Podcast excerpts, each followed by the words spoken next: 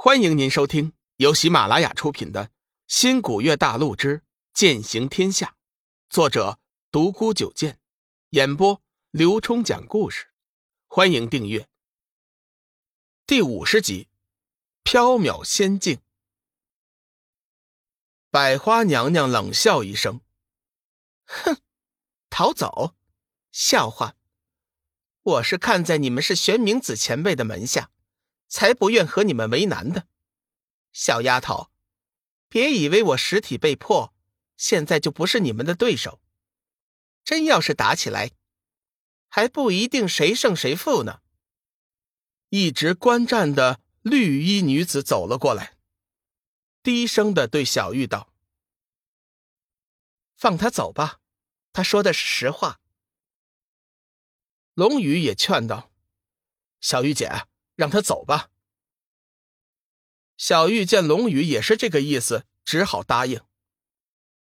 哼，我可以放你走，但是你得立下一个誓言，今后不得再去危害苍生。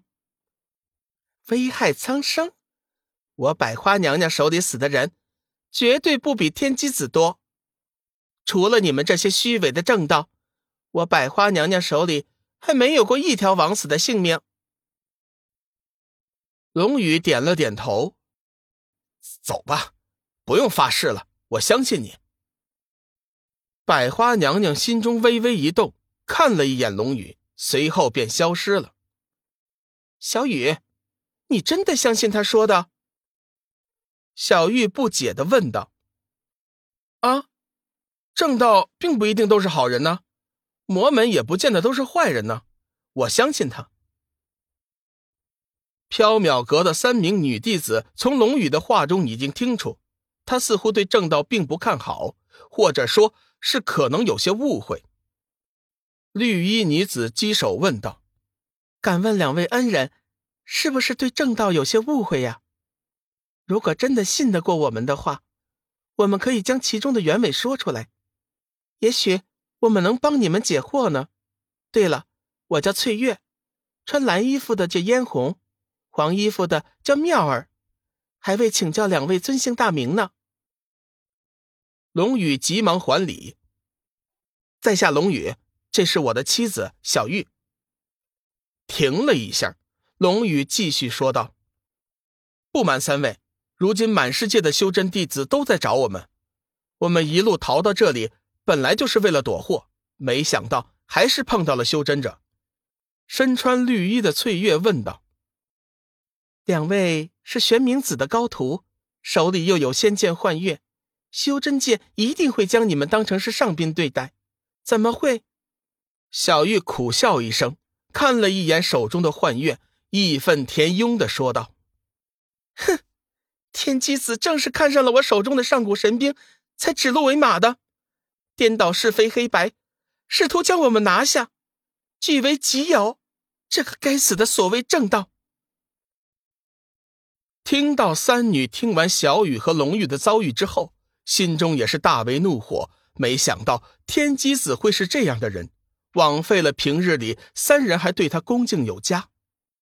两位恩人，你们与我们有相助之恩，今日若不是你们及时赶到，就凭我们，迟早会死在百花娘娘手里。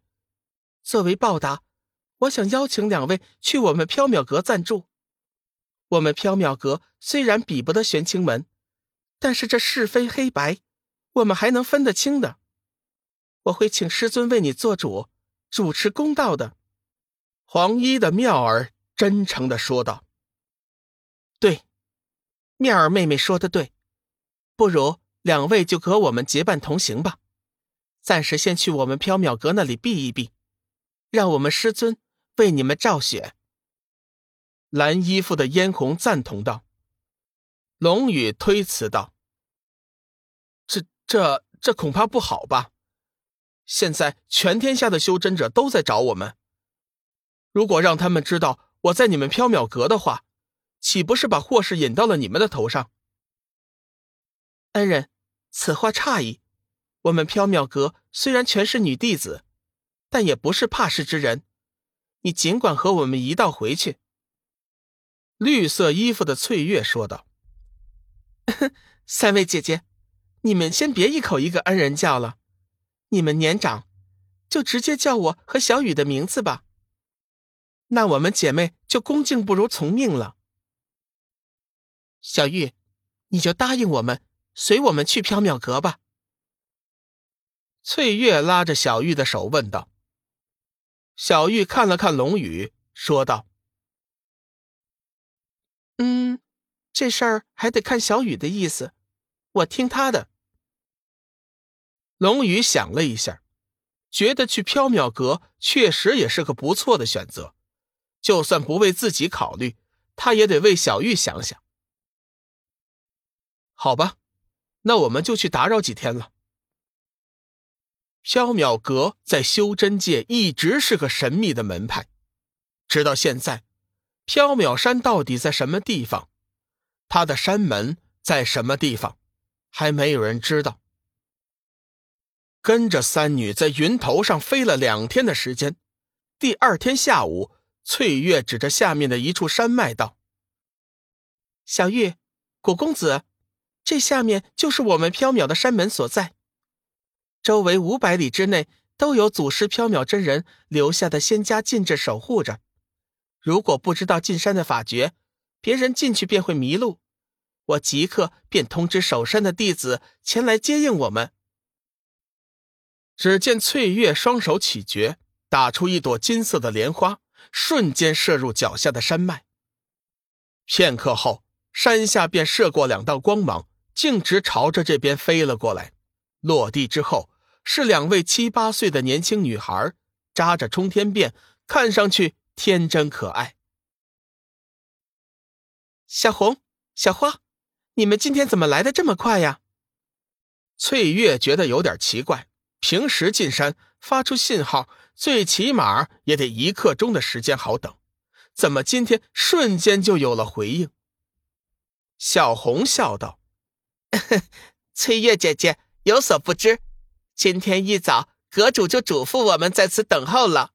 他说：“你们会带着贵客前来。”妙儿喜道：“看来师尊的推算之术又精进了。”翠月姐姐，还是先请两位贵客进山吧。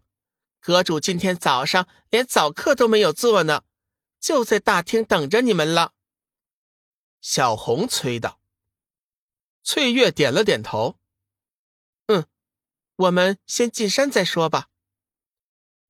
小花闻言，从怀里拿出一块白色的玉牌。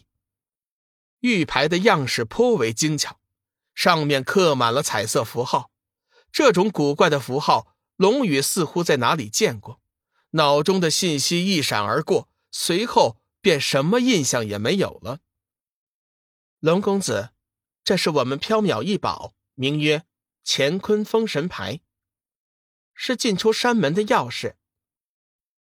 妙儿见龙宇对小花手中的玉牌很感兴趣，在一旁替他解释。说话间，小花已经发动了乾坤封神牌，打开了进山的门户。三位姐姐，两位贵客，我们进去吧。听众朋友，本集已播讲完毕，订阅关注不迷路，下集精彩继续。